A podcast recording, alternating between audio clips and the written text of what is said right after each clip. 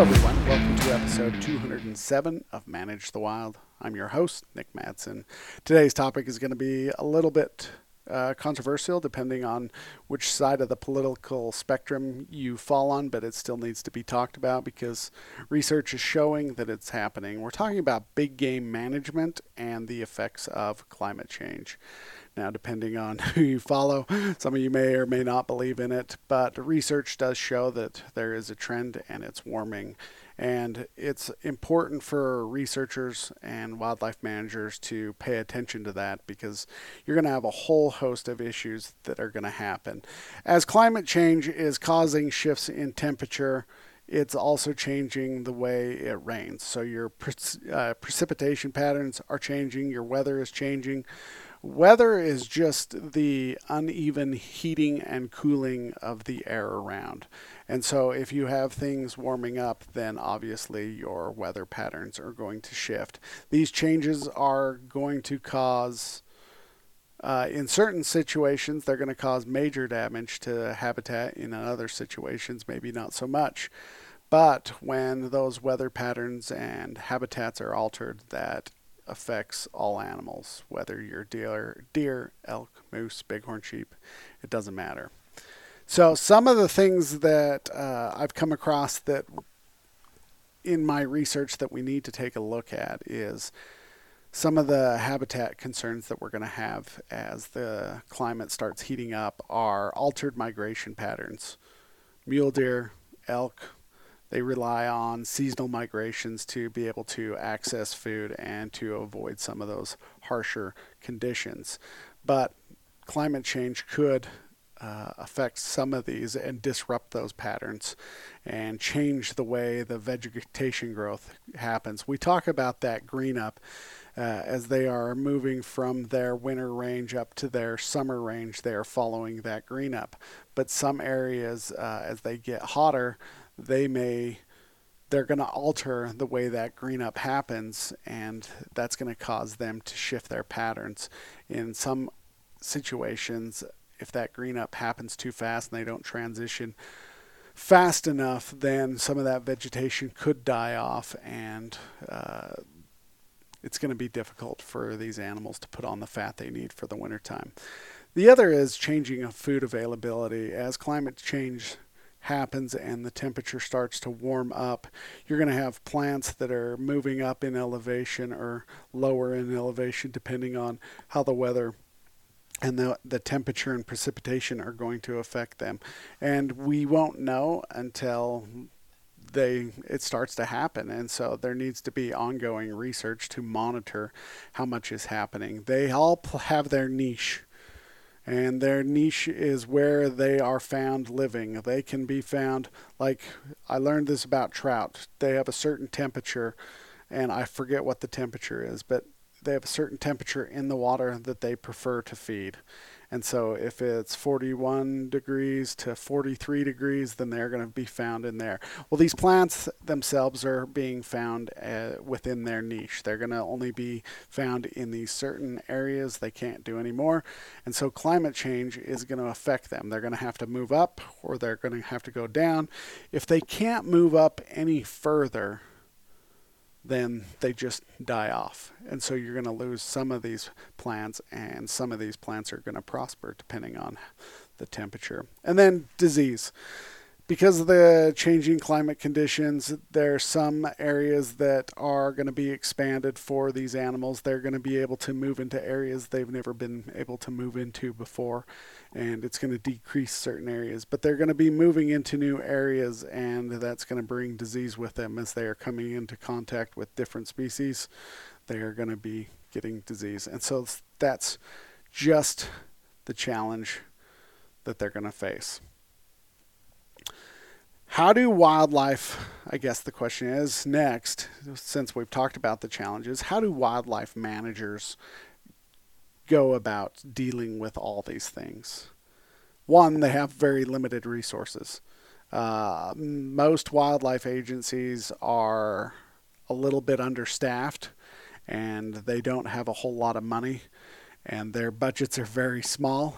And so wildlife managers are going to have to work within those confines and figure out better ways of working with these animals, especially when you have a disruption of migration routes. That's one of the biggest things that I can see. With a disruption of migration routes, these animals may start staying home and not migrating from their winter to summer range or from summer to winter range. And so you're going to start seeing more depredation, more challenges there. Climate change is going to bring about a little bit of uncertainty uh, in one way that they always act, and now they're going to have a difficult time implementing. So if your budget around depredation is 3,000 and now all of a sudden you have quadruple the number of animals staying home, then it's going to bring about uncertainty, especially in the laws and regulations.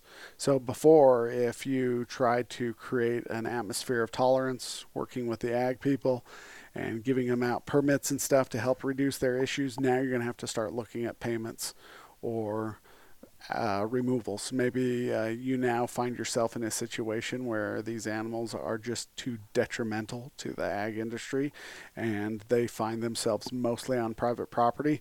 Then they're going to have to look at those issues.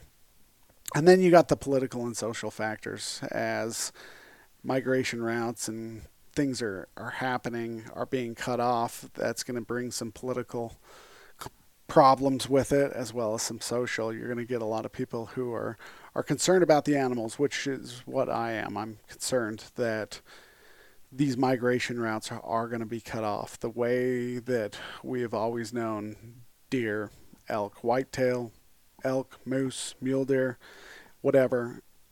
They are going to be affected. They're going to be pushed into areas that we haven't seen before. And so people are going to start using politics to move one way or another. Right now, the uh, political spectrum is very much for the money making side of things. Uh, people are making a lot of money off of wildlife. If you look, the industry is, is getting larger and larger, and they have found that there's a lot of power in having animals on private property because it gives them more of a voice, and so there's that political push there. And then, as animals are being pushed into new areas, maybe their populations are being reduced. So then you've got the social concerns. Uh, there's going to be a push to stop hunting, and that is always going to be a contentious battle, whether you're on the left or right, it's still going to be contentious. Both sides have their feelings and they're going to definitely share them. So you have to have collaboration as wildlife managers. You're having to work with not just those within your small spectrum that you deal with, but now you're thinking statewide. And then beyond statewide, now you're thinking multi state level and you're working trying to help these animals find the habitat that's going to best work for them as things progressively get warmer. There are some things that they are doing now uh, that is proving to be beneficial. Habitat managers, wildlife managers are working with researchers. They're trying to identify these critical habitat areas so they're creating those corridors to allow animals to move through, uh, or trying to create corridors. Oftentimes, private properties involved, and that creates a challenge. They're looking at climate, what they call climate-informed decision making. They're using climate data to help them. Okay, are we going to have a population that's going to become an island? Are they going to be limited in their resources?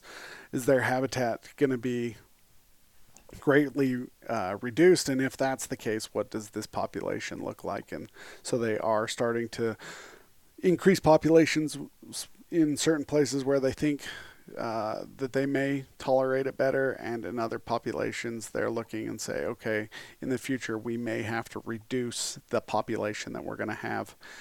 Uh, and they're also researching, doing research and monitoring. They're constantly working with um, social science as well as uh, a bunch of different companies out there are helping uh, with the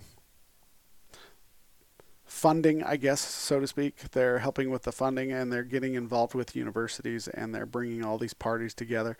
And a lot of these uh, private groups, whether they are clothing companies or whatnot, they're interested in the benefit of wildlife. I mean, uh, ultimately, it benefits them, yes, but they are interested in the benefit of wildlife, and their big names sometimes allow property to be opened that not necessarily would be open because it remained public or uh, private property and then they come in they have a large name large backing people are like oh okay yeah because you know they're well connected and so a lot of these properties start to get opened up because of that and so there needs to be still a lot of research that needs to be done as, and continue to monitor as uh, the climate warms. Okay we just covered a lot in a very short amount of time. It wasn't very long. We've covered a lot of topics. So, just to wrap it up, this is what we've talked about. Climate change is going to impact wildlife. There's complex challenges in wildlife management. What do you do? What are the correct decisions? There's a whole lot of collaboration or communication that needs to happen there's got to be some adaptation or innovation, just like those corridors. We've got to figure out a way to get animals to move from one area to another so they can maintain that good habitat. There's a whole lot of research and education that still needs to happen. And this one may not be apparent, but in certain situations, there needs to be a little bit of urgency, especially under corridors uh, as we are developing these areas that have often been rural for a very long time, we are closing off some of these corridors. So the GPS collars and those things are, are going to help. Then we need to look at, I guess this is the most controversial, and it's not even to me controversial. Uh, is climate informed conservation. We need to get the data, look at the data, and say, okay, is this going to create an island here? Is this going to cut this population off? How is it going to affect? And we need to start looking at that as well. And then the other thing is, uh, it just hopefully the animals will learn to adapt. Maybe this won't happen so fast, but I would rather see whitetail and mule deer in the public than I would see in the zoo as a last resort. And start looking long term. A lot of the time people get up caught up in the political thought process and it's very short term. But what is going to happen 5 years from now, 10 years from now, 30 years, 50 years? Where do we want to see ourselves? And that's oftentimes some of the, the biggest challenges is that long term thinking. All right that is it for today. So if you guys found today's episode informative, please share it with those that are interested in wildlife. Don't forget to subscribe to uh, YouTube, Instagram, Facebook. Let me know your guys' thoughts on topics. If there's a topic you're passionate about, let me know. And that's a wrap for today's episode on Manage the Wild. Have a great day. Stay wild.